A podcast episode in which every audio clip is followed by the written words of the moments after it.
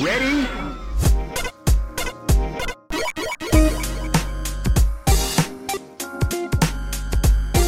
Hello, and welcome to Rhythm and Pixels, a video game music podcast.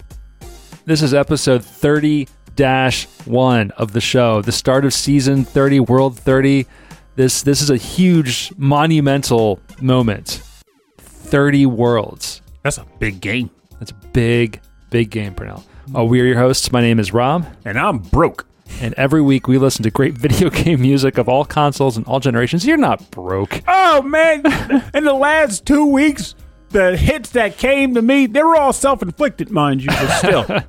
I had uh I had to get blood work done. I gotta get an MRI soon. Oh. I bought uh got my OLED switch in the mail. That's all about that's talking about the real stuff here. You got the you got the Switch. Oh, I had, to, I had to get the painful stuff out of the way, but then I got the switch. Oh, you moved your data over. Oh yeah, it took me all weekend to That was- move that was an investment. 900 gigs, That was an investment of time. Nine hundred, yeah, almost a terabyte. almost a terabyte of game data on the switch. I had to move over. I tried to copy it off the hard drive, off the memory card to a hard drive. It said it will take 21 hours because I don't have a hard drive on the actual computer that can handle. So I was going to do it from a from the memory stick to an external. Right. Oh, So I was like, that wasn't happening. So I quit and just accepted I got to download it off the server, which freaks me out when it comes to like the idea of like maintaining data when the Switch eventually dies or Nintendo store shuts down or whatever's going to happen. right. Um, but I'll have to figure that out soon. But I did that. I moved all the data over, and now I'm like trying to like juggle what game to play. I got Metroid Dread in the mail. I'm ready to get into that, but I started playing Metroid Fusion 1st So now I'm playing that, and I'm playing Gloomhaven on the which is a board game, but it's got a digital version now. So Oh, how is playing that? Oh, it's really cool. It's weird because Gloomhaven to me, as a board game, was intended to be like a video game Yes. RPG. like, well, yeah. w- w- I was just thinking, like, uh, Scythe, the Mm-hmm. board game has like the the whole game has like it's just video gamey elements all over it, and like Mm-hmm. I feel like uh, it makes sense because it is video gamey, but you put it into a video game and it's just like another video game. It's like another video game, Yeah. exactly. So it's weird that I'm like I'm playing this, and that's going to be a large part of my review when I do it. Is the idea of does a board game meant to sort of be like a video game that becomes another video game still maintain this level of fun? And so far, it does. It just seems weird Hmm. in that. Do I want to just go back and play Gloomhaven? The answer is probably going to be no because the board game has so many bits and bobbles and I was gonna pieces. say the board game box is like the biggest box ever made for board games. That's a lot of bees. It's a lot of bees. It's a lot of bees. but then the other thing I bought in addition to the OLED Switch was uh, I succumbed to my usual habit of buying discounted money. Uh, I had a one day offer Target. Was like you know Back- back ten that percent off. Back on that grind. Back know. on the grind. Yeah, it was like right. ten percent off uh, store credit to Target, and I bought the maximum allowed amount that you could buy Mm-hmm. to save fifty friggin' dollars. And it was like, why would you do that? But I'm like, because I saved fifty bucks on money, Right. And I'm going to spend the money for groceries and video games and furniture and Let our listeners know discounted money is the best money. It's the best money. best. And then you feel better when and this happened the other day. Remember, you said you bought Trails, the board game, right? Yeah. So I'm at the store, and I've always been curious about parks, but I'm like, I ain't gonna buy a parks. I Do they have parks there? Yeah, well, they, Oh. they had parks. I bought the last copy because I they didn't see had a there. sale this week, 25% off one I, toy. I would have gone for that if I had seen it. it was 25 Now you can't, otherwise, we'll double down. You got to All right. play my copy of Parks. and then you got to play our copy of Trails. Exactly. That's how the system works. Um, now, like they had, it was like twenty five percent off of one board game. In addition to that, the game itself had gotten marked down by ten bucks for some reason. Oh. And then I had my Target Circle. Plus, I had some Target Circle earnings. Plus, I had my discounted money from the hmm. gift cards. So I bought a discounted game that had a second discount, Target Circle earnings, plus my discounted store credit was used to pay for it, which brought the price from like fifty dollars to about twenty. So I was like, what's not to like? I don't even know. And that was also why I was able to justify. I'm like, 20 bucks, who the heck cares? But that's how Purnell gets a lot of his video games aside from if it's not a review, it's probably discounted store credit or discounted uh, eShop credit. Something's getting discounted when I'm buying stuff and it feels good. It's almost a friggin' addiction to get discounted things. It's a habit. That should be an episode title. Discounts. That's, that's that's that's next week. episode discounts. Discounted. You're gonna be you're gonna talk about all, all the games you got on discount, which is gonna be a, a lot. Or you know, you got to talk about your like your best discounts ever. Oh, that could be a trip. Honestly, the best discount the whole episode would just be Kmart. Just Kmart. because Kmart was that was the jam slam. I won't go into it if we're doing an actual topic on it right Oh, no. now because that. God, jeez, I miss Kmart so much. That was an that was an addiction. Oh, I remember the Kmart. I remember. I remember K- your I Kmart it the addiction. Kmart addiction. It was damn near like a scam. because oh, I know because we were going to see uh, Mike when he lived down in, in Virginia, and he'd be like, "Oh, another Kmart down there." I gotta stop at Kmart. Ain't got time. I gotta go to Kmart. they don't know me down there. it was a trip, man. In certain cities, there was always that where you get like the discount and then take them over to GameStop. Man, I had a system. I Oh, had systems. Man, We all we had one Those with a friend, our friend we called the Randall Scandal. The Randall It- oh my god, so many fond memories of getting good deals. You're like um, you're like like like the, the group of con men going into into the into the the casino in Las Vegas, and you're like, okay. All right, we're gonna give him the old razzle dazzle, and then we're gonna give him the Phil Collins. You know the Phil Collins special, and like, and like, that, what that means is a specific con, right? But Mm-hmm. like you're, you're going into the Kmart, and you're like, we're giving the, the Randall scandal. The Randall Scandal. And here's the beauty of it, though. Ultimately, I made sure in a way. It was I how I'm going to say it, but I made sure to never lie. You lived by a code, I live by a code Like- to not lie. like Dexter. That's right. There's a Dexter code. You don't lie, but there is there's no shame and omission, and that's how it works. That's funny. Um, wow. what did I do this weekend? I we did apple picking this weekend. Uh, I mean, Oh. we got so many apples. There's pie coming, applesauce coming. So yeah, so Saturday went apple picking. I ate like four apples just walking around. You just because you're picking them and you're like, I'll How do they uh, charge you for the apples if you're eating them while you walk? Is no, no, you grocery you- store you, grape you, you charge to get in, and, and they pay. You charge. They charge you for a box. So basically, you could be that guy who pays out. money and just goes under a tree and just eats apples all day, and then fills the box up and takes those apples home. That's what we did. Oh my god! So that, many. That poor employee walks like, all Oh, these rhymes. It was beautiful. Um, if you're, in Piles of Pen- apple if you're in. Pennsylvania, go to Linvilla Orchards. It was very pretty. It Well, they was- have good hot sauces I hear too. Oh, they- the place was huge. They had. I, mean, I, I didn't get a chance to see everything. We spent almost all of our time in the orchard, and it was packed. There was so many people there. But um, no. So um, then yesterday we ended up, which was Sunday, we ended up making uh, applesauce, double batch of applesauce. Um, I made uh, apple bread. which Apple bread? amazing, so good. Apple bread. Apple bread. what else did I make? Oh, we put apples and oatmeal. Um, so many apples. Put apples in the salad. Apple salad, Purnell. Just start throwing apples. I still have this giant box of apples. I'll have to make I'll have to make more apple bread. It was really good. I, I made a um it's a Swedish tea ring, which is an enriched dough with like sugar and butter in it. And then I make an apple filling and I fill it in there and I wrap it up so it's like spiraled and then I bake it. So it's like this big thing. But I posted it in, I think in the Discord under Rob's bread basket channel. and it looks like a giant monster blob. But then um, uh, Rachel, uh, my cousin, came over yesterday. We watched a, a movie, and uh, and it was amazing. I cut it open, and the filling was evenly distributed. Gooey, gooey. It was cooked perfectly. It was Gooey, super gooey. gooey, and I, I made a glaze. I put a glaze on top of it. Oh yeah. It just looked terrible. Uh, it was. food, am- it food was that looks amazing. terrible but tastes great is the But best. uh, with, with bread that's different, because if it looks terrible and like misshapen, that means that it might not be cooked thoroughly. Uh-oh. Because one, one, one spot might be bigger than the other. Uh huh. So you were concerned. I was very concerned. And it's sad to hear this too, because Uh-uh. on one I hand you're right like you're like I have tons of apples. We're making all this stuff. Meanwhile, last night I just threw away a bag of apples from the grocery store because, in usual Purnell fashion, it all went bad. Look at my disapproving look. It's a big look, and I get it. I can't Does it help that I'm from dressed going like? bad. Does it, does it help that I'm dressed like a high school English teacher? You really are. He's got one of those like flannel vests. I'm just looking for him to pull out a pipe. No, no, this is actually sweatshirt material. Yeah, the material, is the actual See? material doesn't matter. We know what it looks I like. I got this from Old Navy because it looked like like cool. It was like Graham. And, Hello, I'm a, I'm a wise professor. I was like, I'm gonna dress my age. Hello, everyone. I hope you're hope you're ready to learn today because I have a lot to impart upon thee. The world is a turbulent and crazy place, the world is a vampire. and I'm here to suck your knowledge. Set to Dre, yay, yay. Uh, all right, so uh, this week we are doing another composer focus, but we're doing a music of the composer focus, and we're going to get into that. We're looking at the music of Koichi Sugiyama, Mm-hmm. famous for Dragon Quest. And all the dragons that quested for them. Yeah, and all the all the all the subsequent Dragon Quests that came. God, there's so after. There's so many of them. Dragon Quest is this man's opus. Um, so we're going to um, start by saying we understand a lot of the man's problematic views. If you want to learn more about them, go to wikipedia.com. Funny enough, I only learned about them because when the when it was announced that he passed away, uh, I was already like, "Oh no, it's unfortunate. I'm sorry," you know. So I went to do my, you know, you know, my my goodwill wishes, and like a friend of mine had already been there before me, and he was like, he just like he just blasted him. Like the thing is like, yeah, well wishes to the blank, the blank, the blank. I'm like, whoa, Yeah. this dude is not cool at all. definitely, um, we're definitely not condoning um, um, any anything, But any of this guy's views, but um, but an absolute musical master.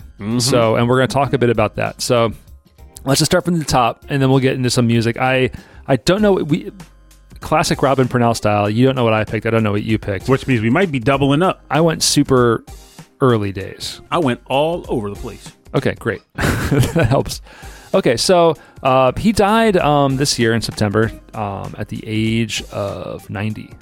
So he was born in 1931. And fun fact, he was actually up until his death the oldest living game composer. Oh, that that makes sense. That that all tracks. He was classically trained in the 50s, and then went on to directing and composing for Fuji Television in the 60s, and the 70s, and the 80s. He did uh, Gatchaman.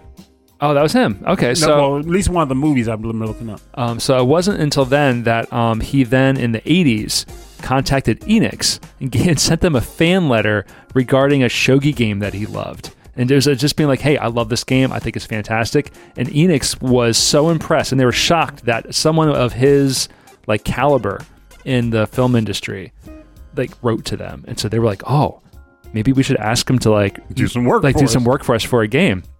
And so they were like, all right, well, hey, why not write some music for game? If you like video games, why not write some music games for the PC 88 system? And so his first project was in 1985. It was called World Golf. And then a year later, he composed a little game called Dragon Quest. And that was the beginning of, well, everything traditional JRPG. Yeah, and then with him, with his uh, classical background, with his or- orchestral uh, background, symphony background, he went on to do many, many orchestral orchestral arrangements of all the Dragon Quest music. Um, the main theme, the field theme, the heroes theme of, of Dragon Quest comes out through all of the games, mm-hmm. most of which he all composed. Um, through all of this stuff. In 1995, there was actually a Dragon Quest ballet that went on tour. Really? Can you believe that? I mean, that's that's how far this went, and, it, and I think it toured until 1999. Um, and so, for today, I thought I would look at some of the games that he made prior to and around the time of Dragon Quest, Okay. so that we can hear some of the influence that he had on some other titles. Okay. Um, but then we're def, but you're definitely we're definitely going to get some Dragon Quest music. Am I right? Mm, I see. Hearing what you just said, there might be very little Dragon Quest on this episode. It'll be pretty funny. All right. That's interesting. So we're going to listen to everything but Dragon Quest.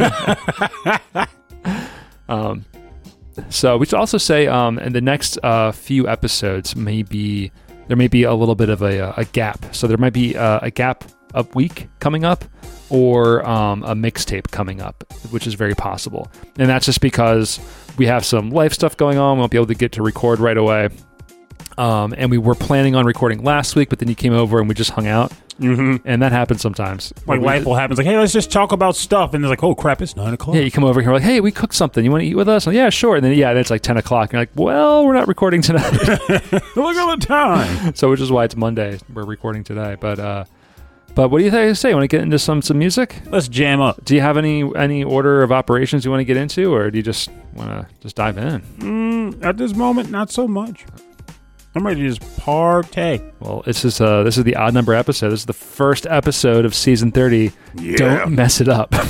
Well, Jeebus. Well, I don't think I'm going to mess up. I think every track I picked is a good one. oh, So, bam.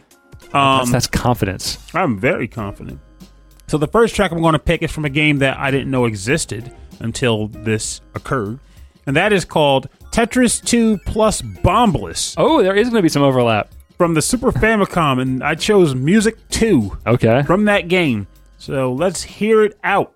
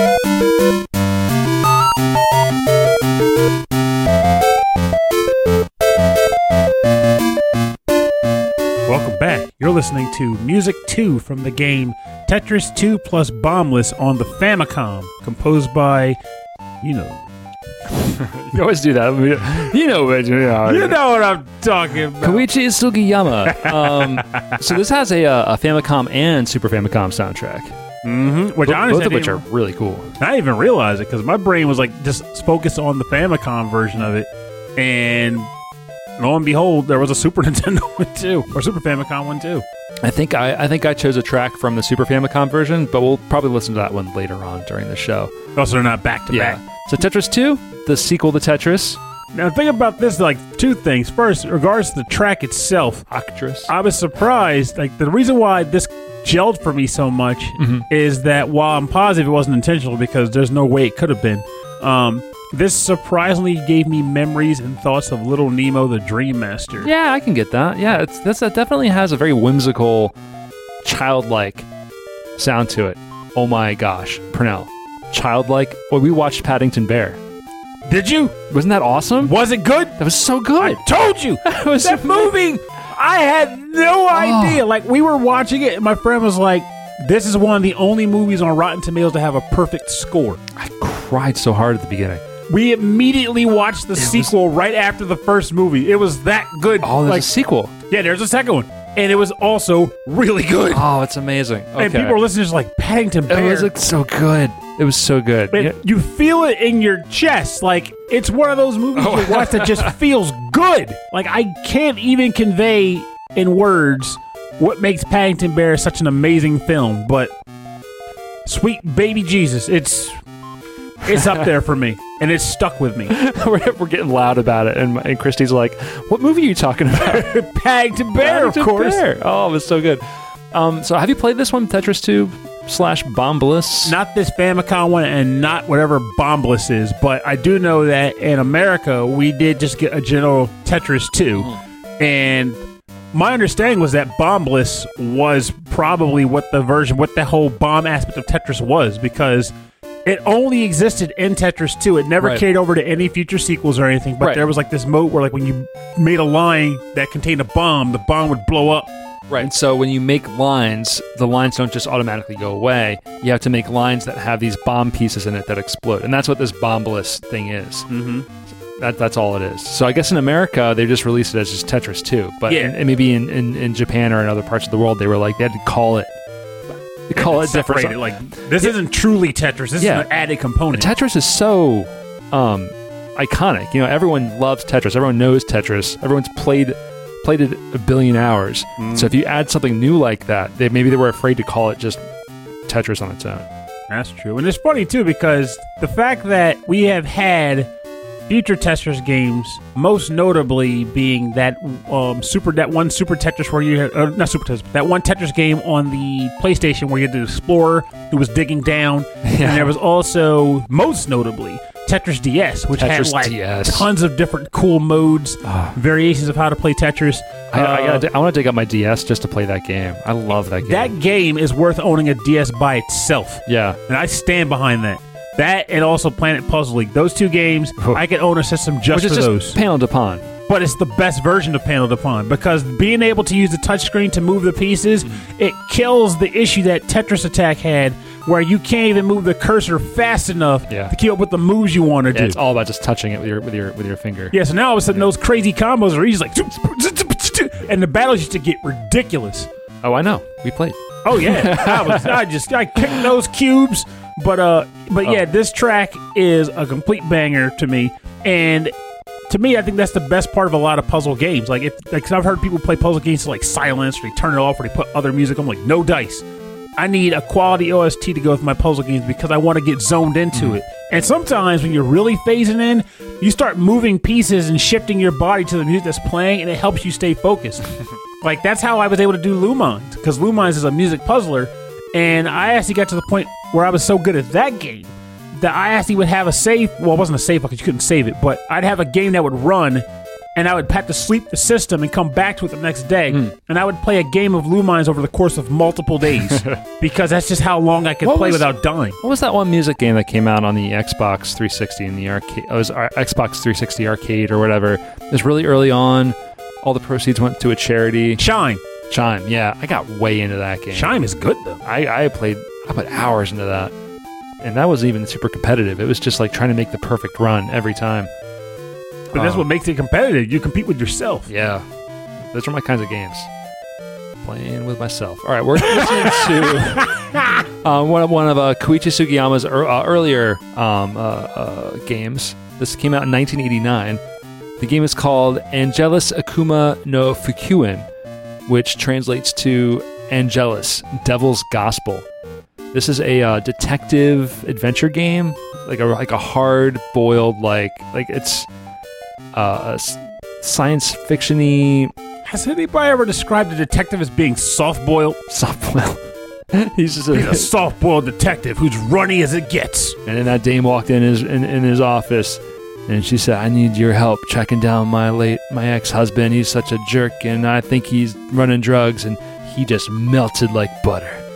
See, I thought you were going different. I thought you were going to go to the nurse Cried like, so hard for her. like he's a detective. Like he comes, like you got to help me find my ex husband, blah blah. And he responded with, "Well, are you sure he's actually that bad as you say? Maybe you have to reevaluate what you think of him as a person." Like anyway, this is a dark, a darker, de- boiled. d- d- darker detective story um, uh, style adventure game. Looks point and click. Looks a mixture of point and click and um, mixture of like a, a dating sim style, like a visual novel style. And this came out on the PC 8801. We're going to listen to the version using the YM2608 chip, um, which is another FM chip. There's there's there's multiple FM chips available on the computer system. We're going to listen to the track Sympathy, which is the Angelus theme version 1. Oh right. All right, here we go.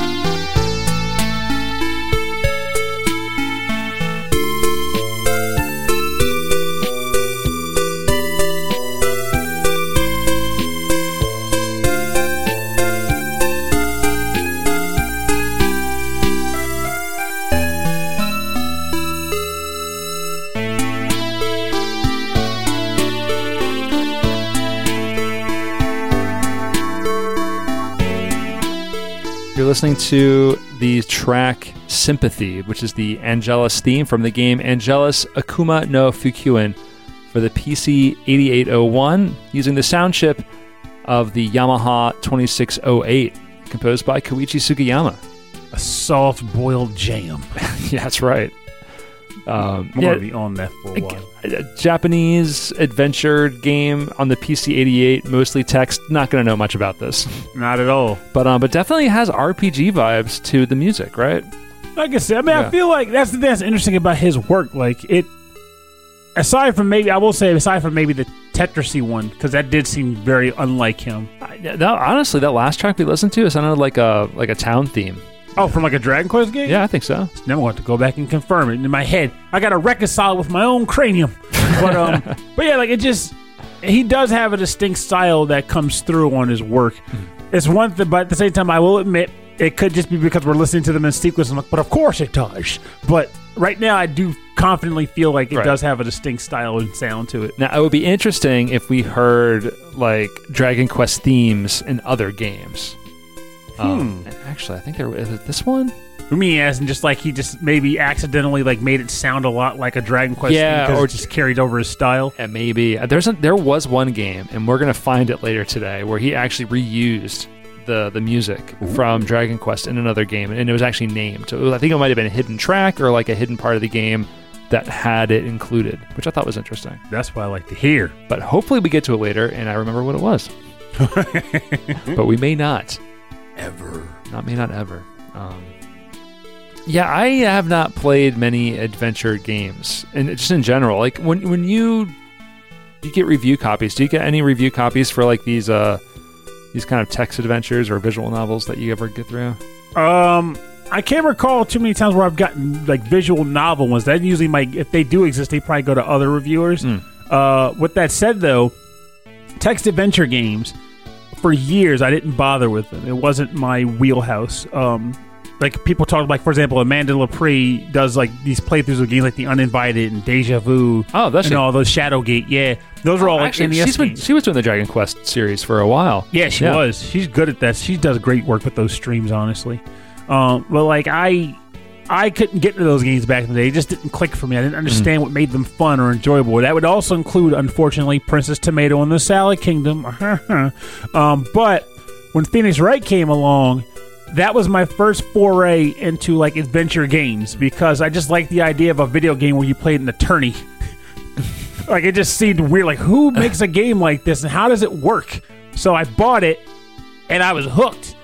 So then at that point, I was like, okay, I got to find more games like this. And then, of mm. course, then Danganronpa came along, and I Yeah. played the heck out of Danganronpa. I, I always think it's funny when like they don't record like like the, like the characters show up on the screen. They just like maybe usually a slight animation to them, but not a full animation.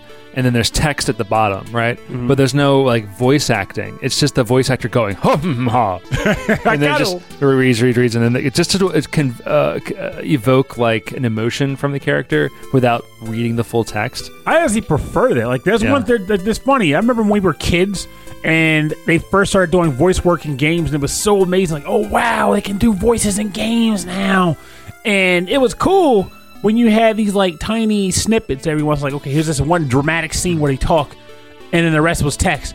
But now that every game voices, like, everything, it lost a lot of its luster. Like, because one, they use the same voice actors across multiple games. That's true. And you can only dive, you can only um, you know change your voice, but so much, right? Which is funny because we're gonna have an episode later about like with voice work, which is going to be like funny in regards to me talking about this now. But then the second part is that if you're the type of person who can read faster than these characters are talking, Yes. and the game won't let you skip it, Yep. you're kind of at the mercy of them talking through the dialogue. And sometimes, this is maybe just me, if I can skip it, but they're talking, I feel weird for skipping it because they're actually talking. It's almost Oh. like I'm cutting off a human. I did that with Persona Five, where I. I'm sorry. I'm still doing with Persona Five. let, me, Someday. let me correct myself. Um, where like they'll be talking. See that look I gave you? Yeah, I know. I got that look. the disapproving look that I gave you earlier. Um, it, it, and they'll be talking, and then my I've already read the subtitle because I leave subtitles on anyway. And then I just I like I, they're like like, hey Ryuji, but and then they just stop, and then the next thing, oh where are you? Uh, And then they just stop and they say the next thing, which I'm sure if someone in the other room's listening, they're probably like that that man's crazy. What what is he doing in that room? I just turned the I just turned off the voice acting altogether. And I was about to, that's, um, some parts that's unfortunate, only because of this one thing, which is that the one add on that voice work I feel genuinely conveys, adds, is delivery. Like, there are like, there are specific games where they'll have a sequence where like, the joke is in the delivery, not the text. Right. So the character coming in a hipper duper doo, I'm just walking there. Oh my god! Right, right, right. If you like- if you were to read in Seinfeld like Kramer's lines, you wouldn't laugh. Mm-hmm. But then when you see him, the actor delivering those lines, that's the funny. you may laugh a little bit, You may, you might chuckle a bit. you might have a chat of, oh, maybe just a little bit. Uh, all right, so we're moving on to uh, track number two for you. All right. My second track comes from a game that I didn't even know he composed for until this episode. That is Shiren the Wanderer Yes. on the Super Famicom. This is called Old Cedar Road, and I like it.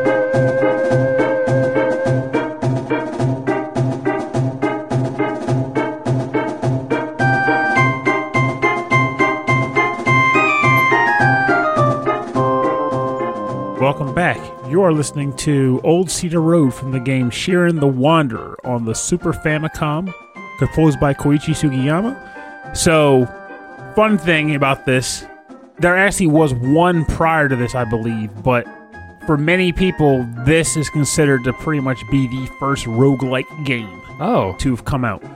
But again, I believe there was a. And someone who's listening can correct me if I'm wrong, but I think there was one Torneko type game, hmm. Torneko being like a Dragon Quest merchant, that came out before this.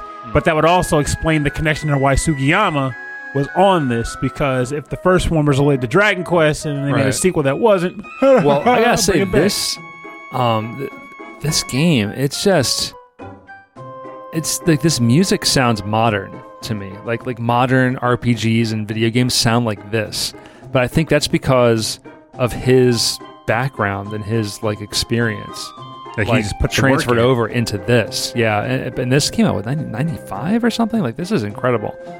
So like the funny thing about this, so like for me anyway, this is the first mystery dungeon game I ever played. Yeah. Really got into anyway because so we never got the Super Famicom game, and we never got the, some of the most like a number of the sequels. Hmm. But eventually, it got a DS. This one got updated for the Nintendo DS, and we got the port for that in like 2009, maybe. I'm throwing some numbers, I don't remember, but about like 2009 or so. And it Oh. was pretty much this game. Oh, the port of this, Yeah, to the Nintendo DS. uh, we got it in 2008.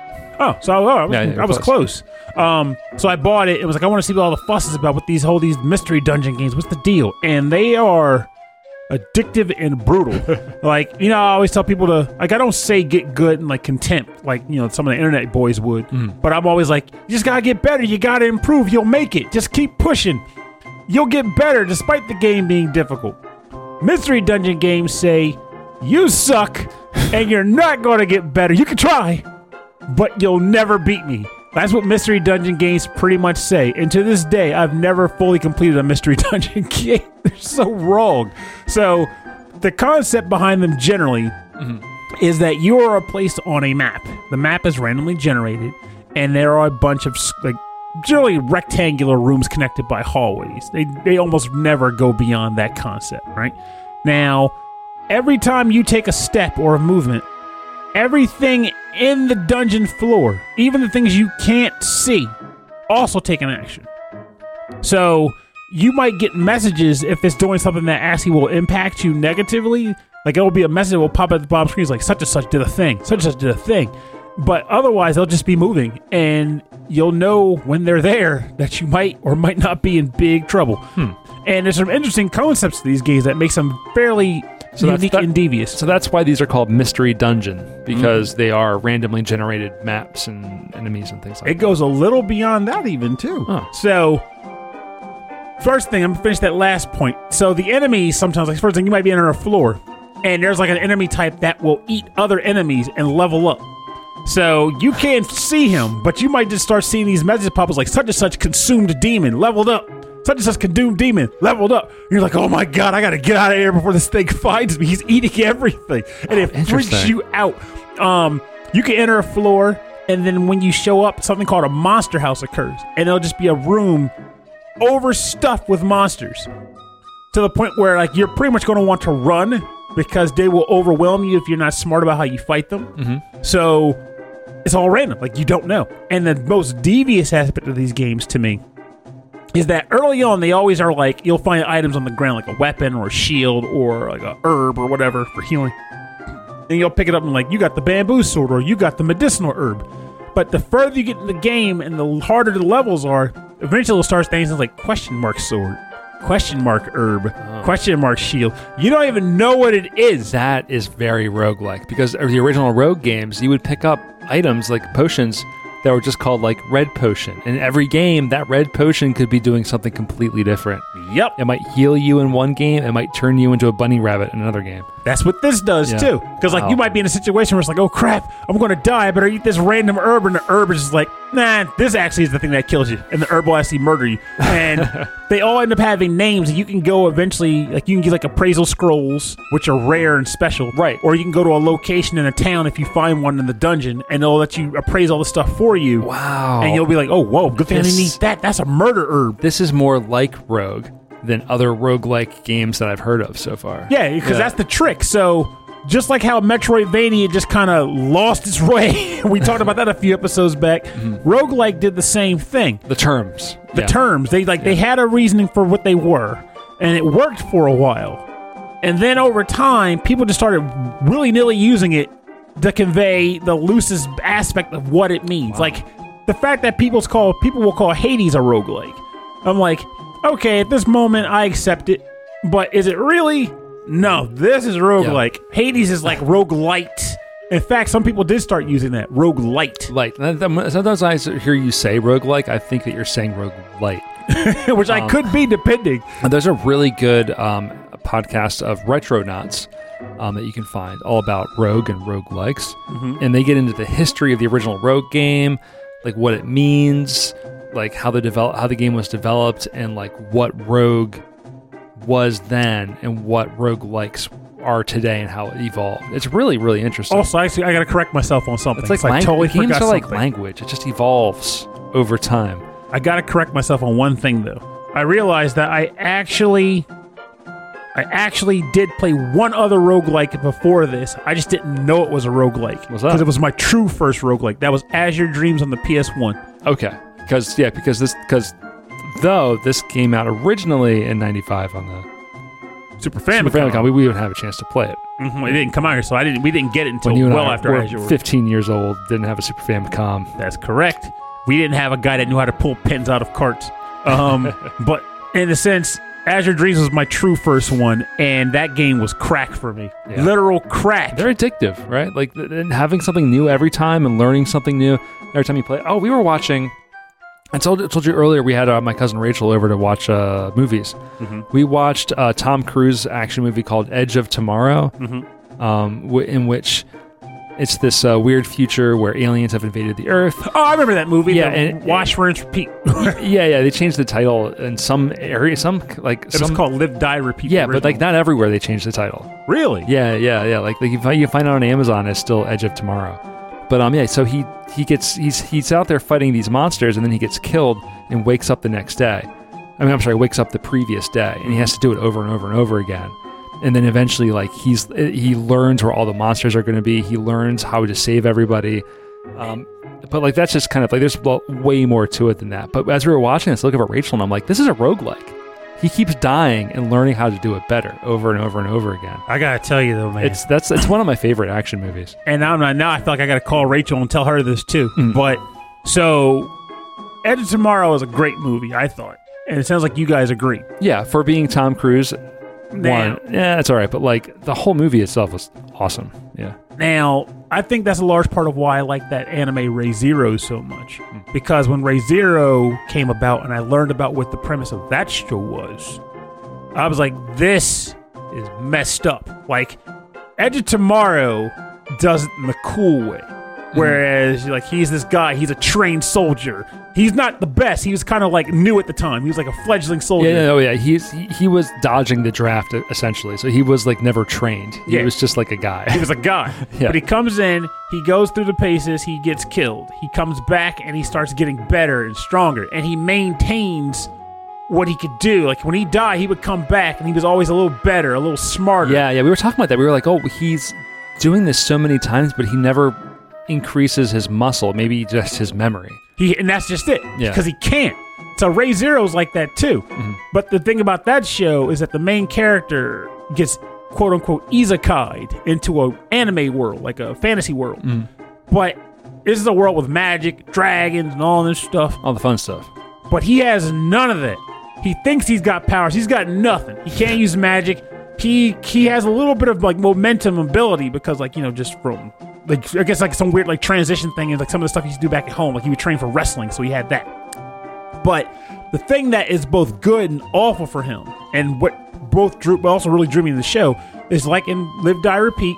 Whenever he dies, he gets reset back to a save point, and then he can try again to get it right.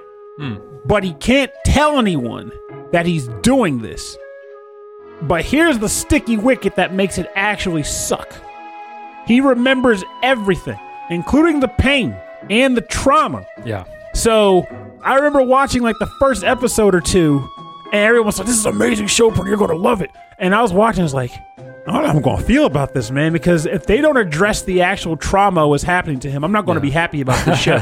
not because I want to see this guy suffer, but because Uh, the reality of it's it. It's the reality Yeah. of it. This is trauma. And the thing is, they go in on it, like in a way where it's like, I've never seen a show do this before. Well, that's interesting. They, they touch on that in Edge of, Edge of Tomorrow because he's doing this um, with this with a super soldier. He just he he he rescues and tries to do this all with, Mm-hmm. um, who's played by Emily Blunt, Mm-hmm. and um, he ev- and so he's doing it over and over, hundreds and hundreds and hundreds of times.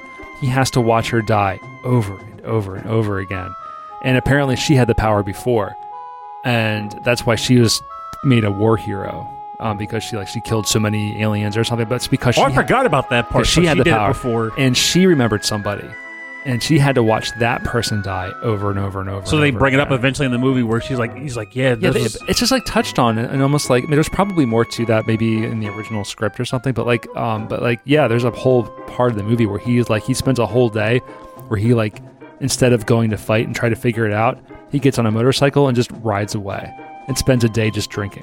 And he's like, I'm not doing it today. I can't do it. I can't do it. And then, of course, the aliens come and invade Britain, and you know he Take can't him out there, too. yeah, you can't escape it. But anyway, that's a cool movie. I'm gonna check out Re:Zero. Yeah, I'm only going to warn you though. I got to warn you though. It is heavy. Like my coworker, former coworker, her daughter was watching it, and uh, I was like, "How old? How old is your kid?"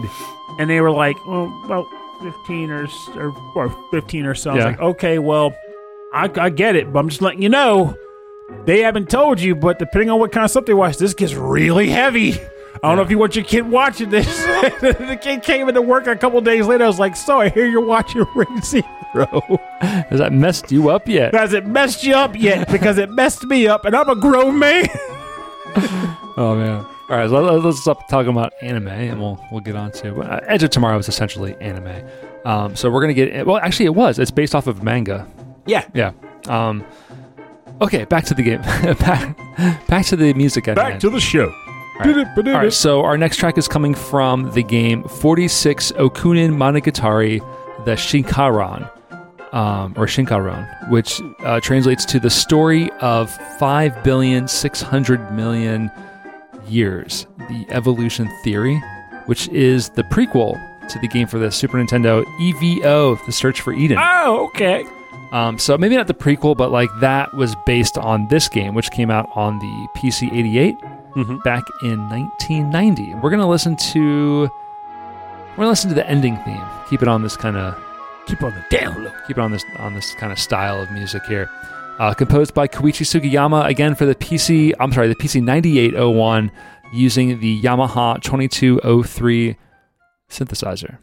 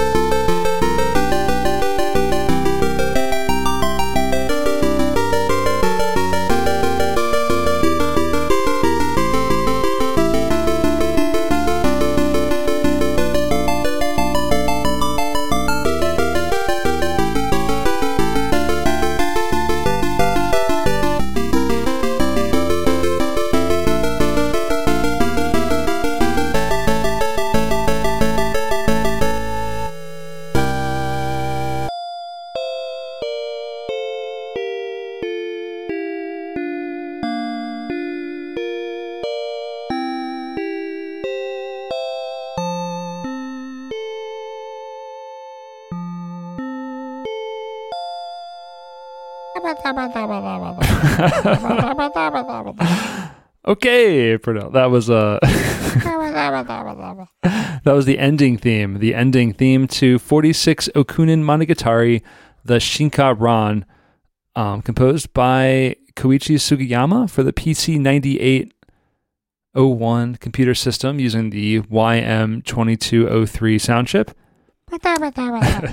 So, um, some some interesting information. So, this is a a side scrolling. It's a s- it's a side scrolling action game, except that it kind of tells a mythical story, like a like a fake story of evolution on Earth.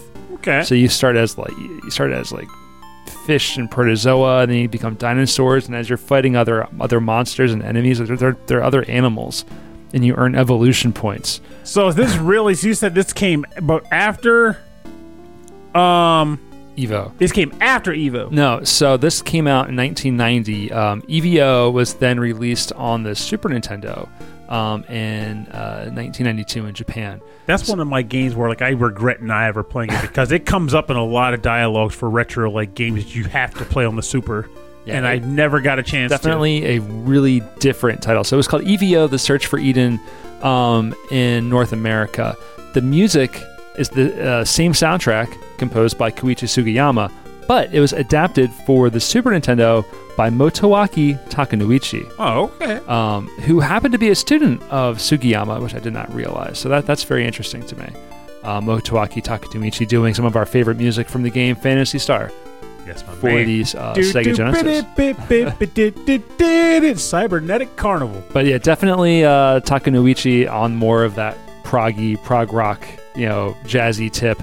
Um, The Phantasy Star Four is one of my top boys. oh, me too. It's, that's an incredible soundtrack where um, uh, Sugiyama is definitely on like this grand fantasy classical definitely has like a like a symphonic feel to all, all of this music does like like we're hearing a synthesizer but i'm also hearing what he Oh, wants to like be yeah what he wants to be either like a horn section or this this could be like uh right there like, this this could be flutes you know I'm just doing it, bit it, bit it.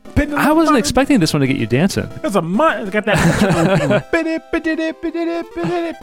Uh, so you don't own this one You're like, yo, oh, this. I mean, you don't own this one for the, the Evo for the Super Nintendo. It's just such an oddball kind of title that I, I just assumed that you, this is something you, you would It's have. it's something I would totally have got. Like if it was released on the eShop today as a brand new game, I'd have probably day one bought it and then threw it into the backlog.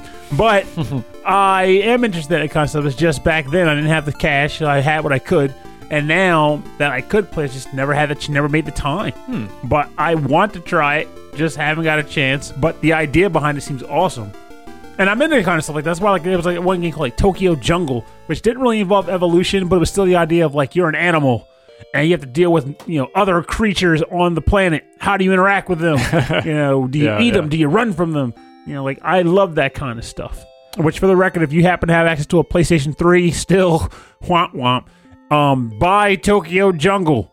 It's still worth it. All right, so this was the game that had um, another track in it called uh, Sugiya or Sugiyama Man, but it's called Sugiya Man. Sugia man. Yeah, and it is a. It's in the game. I wonder if it is like if you evolve your character to human, maybe it plays this music. I don't. I don't know the game well enough for sure where this plays, but this is definitely um, a theme from uh, Dragon Quest. So I'm gonna play it now. This is a track called Sugiya Man. Um, that's in the game uh, 46 Okunen Monogatari for the PC 98.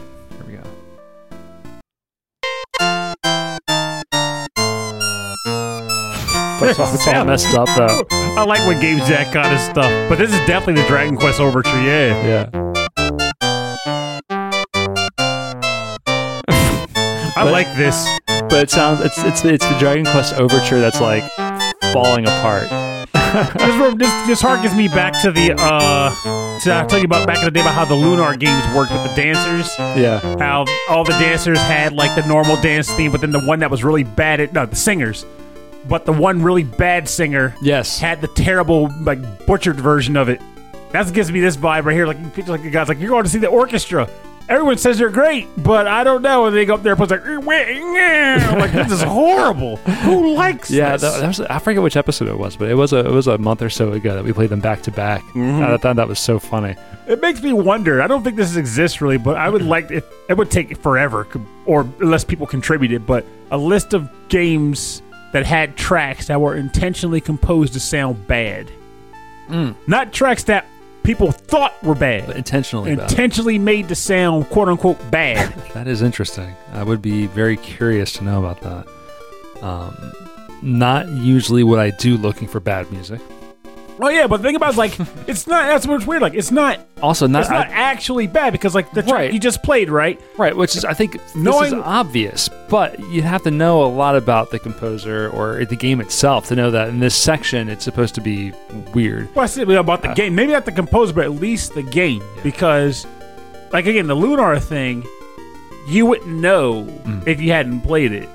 But having played it, it's like, this actually sounds good because it's bad intentionally. Right. It works. But if you were like, here, check out this cool track I've been listening to. La la la. Like, whoa, what is, this? what is wrong with you? Forgot that was so funny. Great. All right, so we're on to your uh, track number th- three. And this is a challenge Yeah. because I wrote down four tracks and I never chose one. Uh oh. So I am going to take a shot in the dark. Um. Ooh. Okay.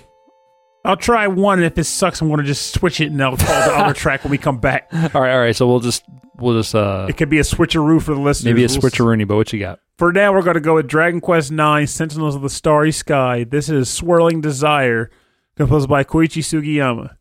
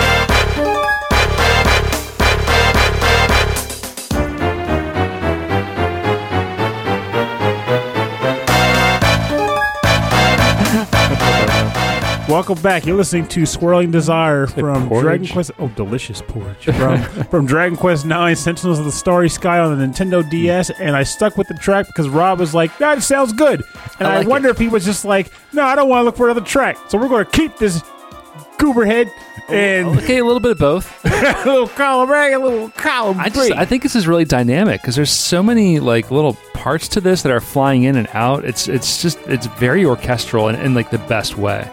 It's a spoiler alert. So, narrative wise, from the games I've played through, mind you, because I still could go back and play a number of Dragon Quest games. I feel like Dragon Quest 8 is my favorite. But as far as overall gameplay experience that I've had so far, no, keep in mind also, Dragon Quest 11, I heard might give 8 a run for his money. I need to get back to that. But as far as like gameplay and experience goes, Dragon Quest 9 hands down was my favorite one. Like, I played this game to death, to death. And it even had like an online mode you can play with your friends. Like Mike and I, I used to travel to like the Virginia to like Best Buy for like Dragon Quest events that they would have at the Best Buy stores to trade maps with other players. Oh, wow. And then drive back to, to Delaware. Like I was obsessed with this game, and I still have my file. My character type, my main character was a barbarian named Red Sonja, um, like from the old like '80s like movie. Yeah, oh, yeah, yeah, yeah. Uh, uh, she fought with um uh, Conan. Yeah, Yeah. like that was my thing. Like, it was like barbarian named Red Sonja, and uh, just not quad nine or triple nine damage all over the place with this character. I had like a cool build for and everything. I loved this game. I can't gush about it enough. And I'd be happy to see this get a hit back on like the Nintendo Switch with some added content or something. I don't There's know. a, oh, there's a lot of games. I feel like the DS was like your system, like the first Nintendo DS. You were just all about it. I was. And to this, I still will. Like, I. It's hard to go back to old systems sometimes when you're. Because between me already buying games as a collector type and doing lots of reviews, mm-hmm. it's hard to go back to old stuff just because time's not there. But with that said, when I can squeeze it in, oh, I'm all back on system. I'm playing Metroid Fusion now off of the 3DS Ambassador program, so I'm using it for that. I've been up Shiren the Wanderer again because of this episode. And quite frankly, I did look into this game again to see if my save file still worked um, because of this episode also. And it still works. But the DS, I still think. I've had this chat with some friends recently. Like, what's your favorite Nintendo system right now? And I have a, I, I want to lean into the Switch so hard, even though people give me this guff about, oh, it's clearly the Super Nintendo. I'm like, let's stop letting nostalgia talk for you, all right? It's not the Super Nintendo, despite it being really good. Like, I want to say it's the Switch, but in my heart of hearts, Uh, no, we know what it is. I want it to be the DS with the well, most notably the 3DS because the 3DS has the DS library as well as the DS library. It's the combination. Yeah, but like if you go back, I think the majority of games that you loved and probably put the most most amount of time into DS, was, was was, the original Nintendo DS. Oh, whole- wholeheartedly, hands Yeah. down. But when you do the whole favorite console thing, you got to look at the what it brings to the table, and if it can let you play both multiple consoles, including the one that you love loved, you gotta, know, gotta give it to it. the it. game that console that I probably played the put the most amount of hours into, but only had like nine games for it. It was the Radio Shack Pong System Two. Hey, what? Had about four or five different game modes. Were they all Pong? all Pong? I'm just joking. No, you're not. You're dead serious. No, I did. I see. Oh yeah, I owned a few of these things. I see your face. No, yeah, because um, uh, it just was just two paddles you can connect it to the to the, to the RF switch behind the TV, and um, it was either one player, two player, um, one player controlling two paddles. Um, there was a hockey mode where instead of like getting it to one side, you actually had to get it into like a little little goal. It got me thinking clever, it's again. You got me thinking again about like how old we are compared to some of our listeners. Like, how many of our listeners remember when you had to take a screwdriver and unscrew two two right. screws from the back of your TV and then jam two forks behind them and screw it back in in Yeah. order to connect your system to the television set? Yeah, that's that's where the uh, the antenna was, and so you hooked up your uh, your game console to where the antenna would go into, Yep. and you could play uh, you could play Atari. There was something really surprising and just cool about the thoughts. Like to hook up a game console, you used to have to need a screwdriver to hook up a game machine. Yeah, now you're just or- jamming cords into things. Or that the back of the NES only had two.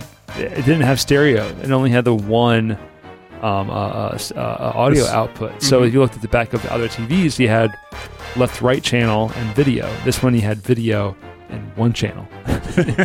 Some people took splitters to that too. I don't know how it actually ultimately worked. In It would sense. just split it out to two different. It would just it would just it re- couldn't differentiate which one. yeah it would just reduce the signal by half, and you have to just turn the volume up. That's Uh-huh. that's, that's how that would work.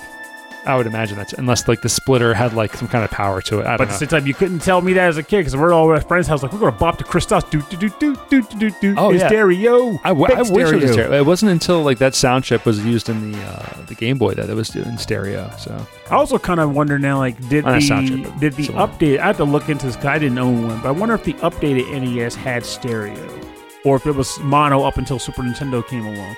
Um, it would have been mono because they would not have yeah, even if it even if the, the console could produce stereo sound, the games weren't. The, the, sound chip could not produce stereo sound. Oh, the sound chip couldn't. No. So even if they were like, "Hey, now this new NES can handle it," future game carts can do it. Yes, They still couldn't do it because the sound chip couldn't handle it. right. Because the music wasn't. It's not like they recorded the audio and stored it on the um, on the cartridge. Mm-hmm. They recorded like the game data Oh, and it was run through the sound and the data ran through the synthesizer, and the synthesizer played the music. Right. It's a very, it, it was just what makes game music so, especially older game music from the 80s and 90s, so unique. You know, it was like it was being played off of a synthesizer on the machine.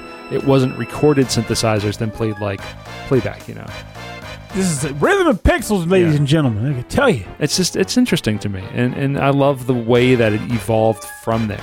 But and some of this amazing music from Koichi Sugiyama, relevant, bringing it back. Bring it old school. Um, but I think it's like it's, it should be interesting. They're It's so just- good at using it. Like like people classically trained in all sorts of um, o- other other media formats, coming in and then writing music and composing music for these tiny little sound chips that could produce like four sounds at one time.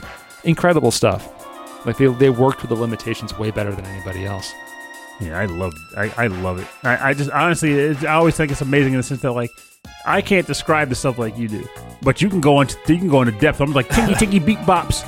Um, but then the travel will be like, let me talk about this wacky game where you eat pancakes for hit points, and you're like, the what? Well, that's the thing. I mean, these games probably are like where you eat pancakes for hit points. I just don't know that because I haven't played the games. it's too much. I just don't know them. All right, so we're going to get into um, our last track here uh, of, uh, my set. Um, if I can find it again, this is from Tetris 2 slash Bombliss for the Super Famicom. We're going to listen to Music 6, which is also the stage clear music and the all stage clear music, composed by Koichi Sugiyama.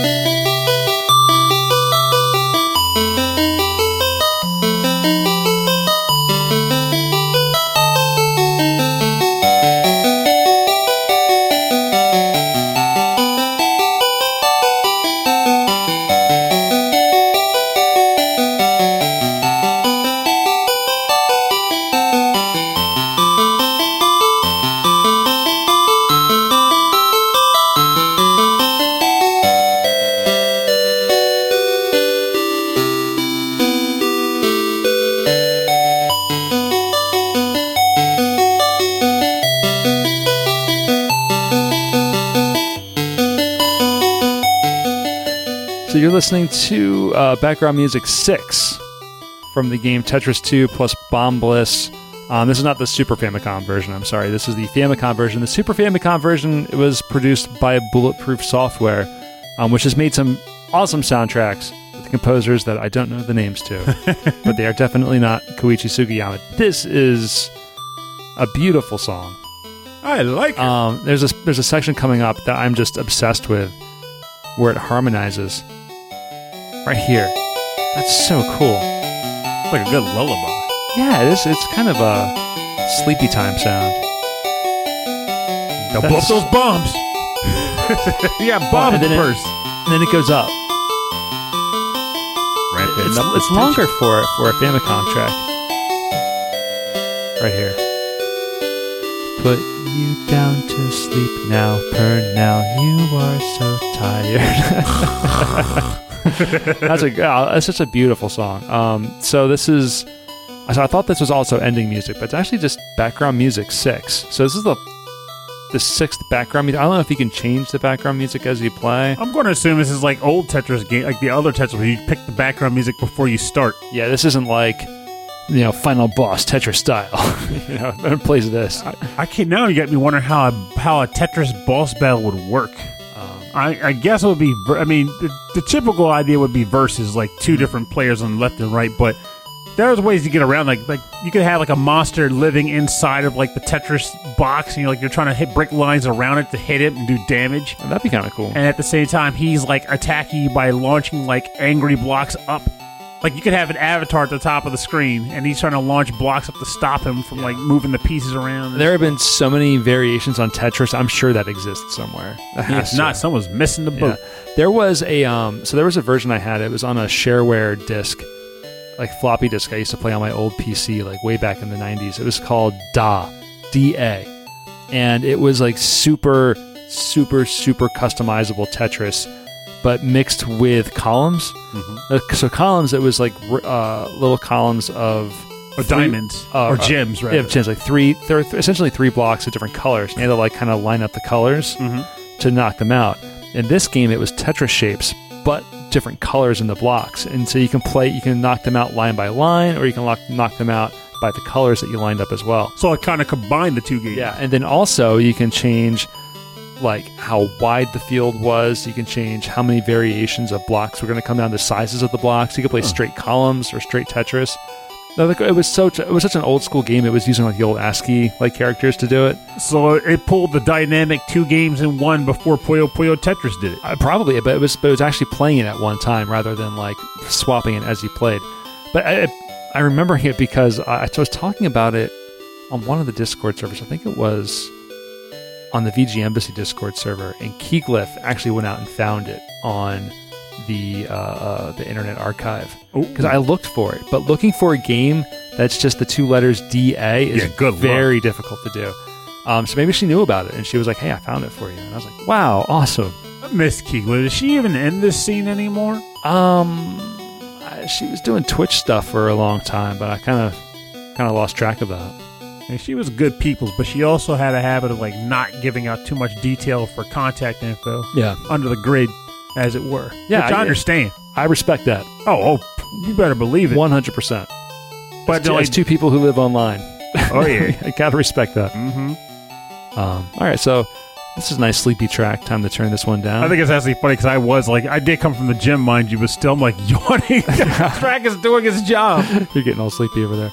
Um, so we're gonna get into our part of our show that we call the bonus round. Oh, don't yawn! Please don't yawn. It's getting close to ten o'clock. Um, Pumpkin time. the bonus round is where we play covers and remixes based on our theme, and uh, so we're gonna be listening to covers and arrangements and all that stuff related to the composer Koichi Sugiyama. What you got? Well, I got a track that will hopefully wake us up. Um, And it will haunt you forever. no, no, No. no. what is it? Um, this comes from the game Dragon Quest VIII: Journey of the Cursed King. Uh, this is a remix, or rather, a metal cover of the Dhoulmagus theme. Dhoulmagus. Dole Magus, like Dole, not like Dole bananas, but it should be like Dole bananas because those are delicious. But no, Dhoulmagus, composed by or done by Hydrogene. Hydrogene. Hydrogene.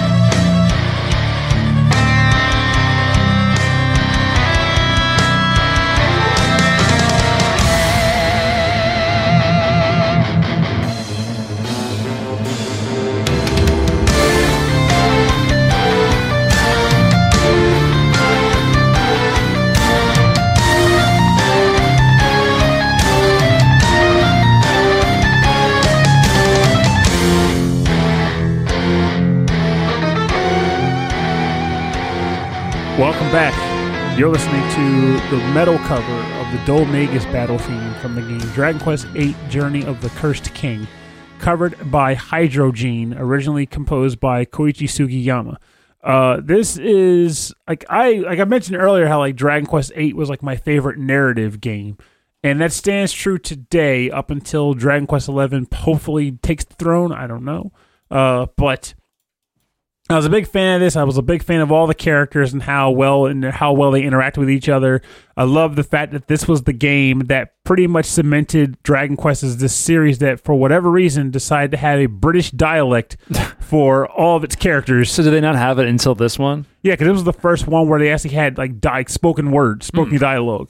So prior to this, no, no, because the DS wasn't really a thing at the time this came out. Like it existed, but it wasn't like I don't think the Dragon Quest ports came yet.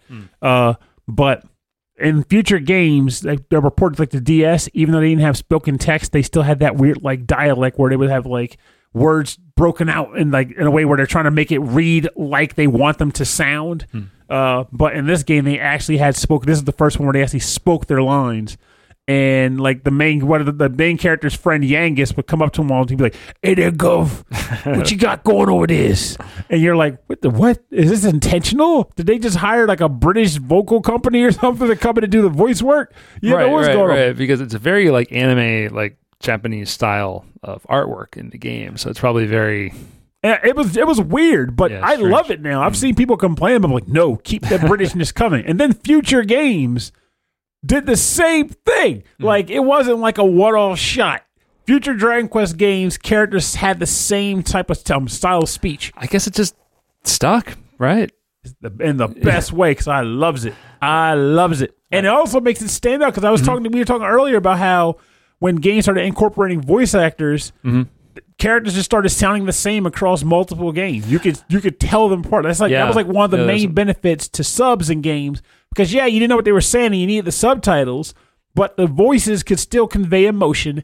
And since you didn't know the dialogue or the dialect, you couldn't patch two voices together. You couldn't say this person is also this person. It's just here's a Japanese person, here's a Japanese person, and I'm reading the subs, you know. But when you know what they're saying and you can understand it, it's easier to go. That's the exact same person. I can tell, you know. Yeah, it's interesting. Also, the uh, one of the continuities for for these earlier titles, um, probably uh, the the the the talent pool probably wasn't as great because you know video games as a medium isn't what it is today Mm-hmm. as it was back then. Yeah, Uh, the first game that I ever played with voice acting was Sam and Max Hit the Road on the PC, Mm. and it was um, I first played it, started playing it, and there was um no there was just all text, and it was goofy, fun point and click adventure game. But then um, uh, Chris Smith had it, and he he he uh, gave me the discs, and it had voice acting in it, and it was it blew my mind that they actually talked, and like every all the jokes and all the silliness like landed. and that's another example of a of a thing where the delivery makes the jokes better because It I never helps. played the games, but I watched the Sam and Max cartoon that was short lived on Fox. Very very similar voices too. Yeah. and the delivery on that made it so good. It's a weird, weird series. All right, so um, our next track is from the game uh, Shiren the Wanderer, Furai no Shiren Special Arranged Version. This Hey, uh, composed by Koichi Sugiyama and then arranged for uh, orchestra by uh, Koichi Sugiyama. We are going to be listening to. Um, actually, I am not entirely sure the title of this track. the Koichis. Um, I'll have to piece it together. I do have the track list from um, uh, VGM uh, database online, but the, the the whole album itself is ripped to YouTube in one one long shot, so it's hard to tell which is which. But I'll figure that out. And we're listening to the track now. This is um, from Shiren the Wanderer by Koichi Sugiyama.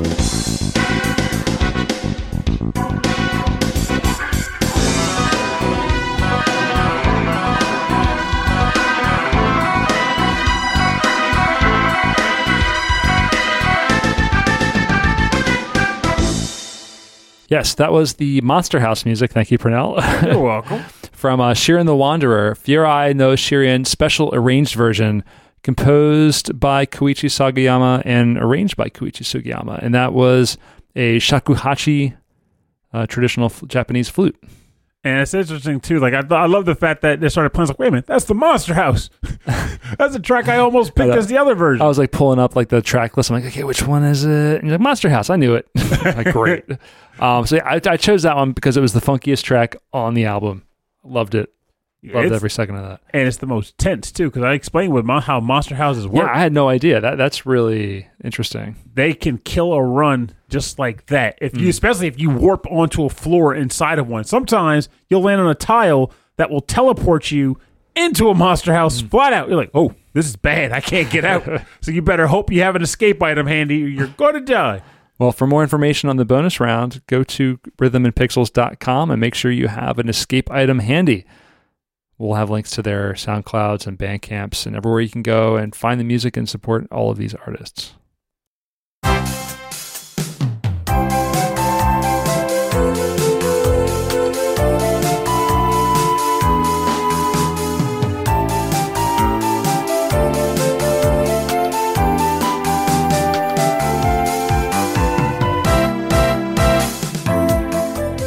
I want to thank you for joining us on this episode of 30 1 of Rhythm and Pixels. This is the music of Koichi Sugiyama.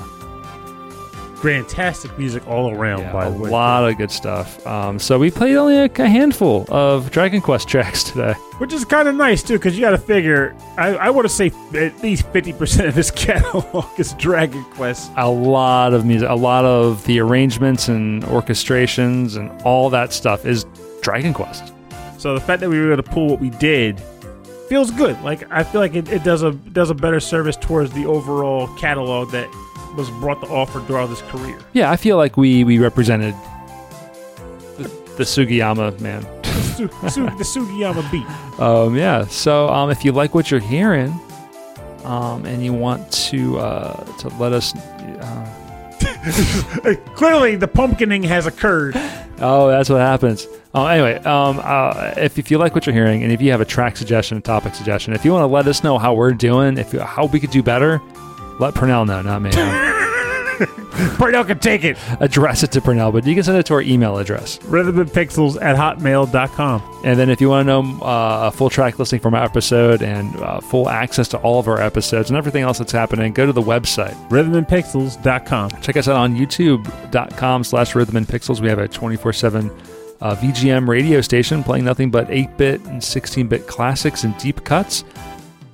And check us out on Facebook and Instagram and Twitter. You can look us up as Rhythm and Pixels, all one word. My dog is freaking out. Oh, what she's doing. Um, and then if you have a Discord, check us out on Discord. Uh, I'm going to go check the dog eat real quick. Yeah, that's weird. Yeah, everything's fine. Someone was just outside walking their dog, which made my dog upset. So, You're not walking me. I don't like this. um, if you want pictures of my dog, go to Discord, our Discord server, which is at the top of our website, rhythmandpixels.com. And if you want to help support the show, the best thing you can do is just tell people about it or hit the subscribe button um, and just listen to the show and enjoy the show. That's all we really ask. Um, if you'd like some cool stuff about the show, like t-shirts that you can like put on your body with our names on it, you can go to rhythmandpixels.com slash merch. And on our merch page, we have all sorts of cool t-shirts and hoodies and long sleeves and tank tops and all sorts of crazy stuff um, with the, the podcast logo, with video game um, sound team logos on them, all sorts of cool stuff. Uh, even even some in jokes from the show, um, like uh, lobster racing that you can check out there, and uh, Rhythm versus Pixels. Uh, no, no, it was a TGIF church versus Capcom. You can check that I one out still there. wear that shirt regularly. Um, so yeah, and actually, I have um, a handful of shirts here um, for a giveaway that we're going to do very, very soon. Um, one is the first test printing of the original classic logo shirt. Um, one is a misprinting of the Run VGM shirt, and the other one is the proto Rhythm and Pixels shirt that um, my nephew made. Um, I think that would be kind of a cool thing. Uh, which is Is that the ro- the keytar? yeah, that's me with a keytar. in I our, in our old old logo on the shirt there. You're on there too. Um, so yeah, we'll be giving those away um, pretty soon. Probably do that um, through our uh, through an episode uh, contest. So we have a few shirts there to give away. Uh, uh, yes, I know. And we could also um, you can also support us uh, by going to Patreon at patreon.com slash rhythm and pixels. You get access to um, uh, uh, exclusive content, exclusive monthly content, weekly content, um, cool stuff like stickers and mugs and more t-shirts. And we also like to thank all of our uh, Patreon members at the highest levels at the end of every episode. So we like to thank Frankly Zappa, uh, Kristen, Mike Myers, Ulf Persson, Fashion 8060, Andreas Milberg, Brian Pitt, Cameron Warma, Carlos Kung Fu Carlito of the Heroes 3 podcast, Chris Weisner, aka Musashi219. Um, didn't he celebrate a birthday recently? Yeah, I, yeah. I don't even. Now you got me wondering. I've Um, been so focused on my own hell Maybe birthday. happy late or early birthday, Chris Weisner. Uh, Christopher Shenstrom, Davy Cakes, David Taylor, Harold Howard, Justin Schneider from XVGM Radio. Check him out on xvgmradio.com. I'm pretty sure that's what it's called. Uh, Michael Bridgewater from Forever Sound Version, uh, VGM podcast. Also, uh, Meebreeze64 kicking out the demo scene tunes on Twitch that you never knew you wanted in your life. Um, Rage Cage, Reinhard Selkova, Sleepy S'more, Steve Miller, Taco, the Autistic Gamer 89, and Ed Wilson from the VG Embassy. Um, what's up, Ed? Hi. Hi. We're doing a show soon. Yeah, that's right. Purnell's, Purnell's uh, um, tagging along. Is that what's happening? You're you're you're you're you're, you're jumping. You're invading the embassy. I'm invading the embassy as a spy, and also actually, that should be the narrative. um, but also, he's coming on here eventually. We just got to coordinate it. That's right. We just got to set that up. So pretty soon we're going to have a lot of crossover with the VG Embassy, which I'm really excited about because we missed uh, Retro World this year. yeah. Um, so maybe, That's what we didn't, but we're gonna because I think they actually are doing it in like another week or two. oh, yeah, we're, I'm not going. But no, that's what I'm saying. We're gonna miss it, but we haven't technically missed it yet. Not but we're gonna. not super excited about that level of crowds. Um, but maybe next year. But like, yeah, I mean, that, uh, the past two years we've been going to, to visit Ed and, and, and see Retro World up there. So I kind of missed that that time. Um, so we'll be doing that soon. Fingers Um, crossed. Next year that can happen. Yeah, fingers crossed. Uh, I'm still not super sure about MagFest, but anyway, thank you to all of these Patreon members and many, many more uh, for your continued support of just our show and what we do in every week. So um, we haven't picked a topic for next week, have we? Not yet because we had to shift the potential one, but we can come up with something. Oh, we can come up with something real good. I bet you I can do it right now. Pine cones. Um, Well, I guess technically we still could do our variation of monsters. we can start. We can we can kick off the the, the, the October, which we usually do. We usually do our own topic before we have our Patreon episode. So maybe we can do that. Yeah. Let's do that. All right. Next week is monsters. Robin Purnell monsters. Ah, monsters. real monsters. okay. Actually, now hey, we thinking about that. That's right. And our Patreon episode um, will be a little late this month. Might have been early, but it's not. It's going to be late. So it'll actually be the month of October. Patreon episode will be in the month of November, and it will be Like November, like that first week. monster. Yeah, like that first week of November. But it'll be all about monsters. Monsters. doing doing the monster mash. the So we'll cover be- for the episode should just be Paul Anka, and only like two people will get the joke. I'll, uh, that'll be this week. Just just I'll just keep photoshopping Paul Anka all over. It'll be like Sim City, so with Paul Anka City. Yes. Um, okay, so um, thanks for listening to the show this far, and I hope you enjoyed all of the music of Koichi Sugiyama. I know I did. oh, it was a great time. Um, oh, I want to plug um, Hammock, KVGM Radio. Hammock. Just like I'm loving, I'm loving what he's doing. It's just been. I'm loving what he's doing. Um, every episode, killing it. uh, he's good. Killing it. Funny thing is, I'm actually getting more VGM podcasts in than I used to because it ends up happening. Honestly, the messenger is for some reason his timing has been good. Like he always catches me either as I'm about to go for a drive to the arcade Yeah. or as I'm about to cook dinner, Mhm. which I'm like, you know, well, it just popped up and I'm going to be listening to an oven simmer for an hour, so I may as well just listen to this podcast. when these shows come out is super important to like it like us the, the listener right like um, I forget which show I, I got really really into. Maybe it was the Legacy Music Hour, but they used to release on a specific day. I think it was like a Thursday or a Tuesday, and I looked forward to that day, and it was the perfect timing because then I was like, oh, I have to, I have a commute, you know, so I get to listen to it these days, which is why I chose Wednesdays for this show. Really? because I thought it's not on a Monday, it's not on a Friday, it's not going to conflict with other shows, and it's something that's like a special day to look forward to. I can dig that. I thought someone's going to be like, "Bam, Rhythm and Pixels Wednesdays." I like I, if that is a person who does that. Let us know I that hope too, because I hope that's helping your day Does, get a little does bit Does the better. day of the week help? I mean, it, well, actually, no. We no, the day we recorded changed. The day we released has always been Wednesday. hmm Yeah, I don't know. I just thought, That's a good day. Let's keep it that way. yeah, Wed- Wednesday's a good day. Hump day. And remember, Humping with Wednesdays is a great day. that might just be it. Because true. Uh, but anyway, uh, thanks for listening. My name is Rob Nichols, And I'm Purnell. and I'm a pumpkin. Good night. Oh, right. And remember. oh my god. No, I was joking. I was like, Oh. no, and remember was going to be Wednesday, but no, actually, and remember could be a twofolder, really, just different aspects of things. Which is one, the idea of games being hard. Um, like Did that come up again? no, it came up during the episode in the sense like because of roguelikes. Oh right, right. uh, is the idea that a game games don't always necessarily have to be completed to be consumed to the fullest really mm-hmm. which includes also the aspect of like delving into a game that involves a hefty challenge. Sometimes it's not about just beating the game or feeling like you got from beginning to end of it or whatever. Sometimes it's just about the idea of like just honestly just running your head into a wall to see how far you can get into it before you just get tired of it and stop. And then you get up and you do it again. Roguelikes are a perfect example of that because again i can't think of too many roguelikes that i've ever seen the end of hmm. but the attempts you make and the experiences you have as you attempt to make that dive that monster just crept out of the bushes when you didn't expect him he just knocks all your items out. That's a story. And i didn't see the end of the game but i think i enjoyed more telling the story about how that monster blindsided me over the i saw the credits. It was cool you know. Sometimes it's all sometimes the failure is the activity and the failure is the fun oh yeah. yeah, hundred percent. Like you could, we'll have, we could drink at a bar. You like, Purnell, tell me about your, your biggest failing in a game, or the, the the worst, roughest death or unexpected death you had in the game, and I'll go to town. Like, here, hear this crap. Like, but that's the fun. Um, so there's that. But I guess then the other thing was just the idea of uh.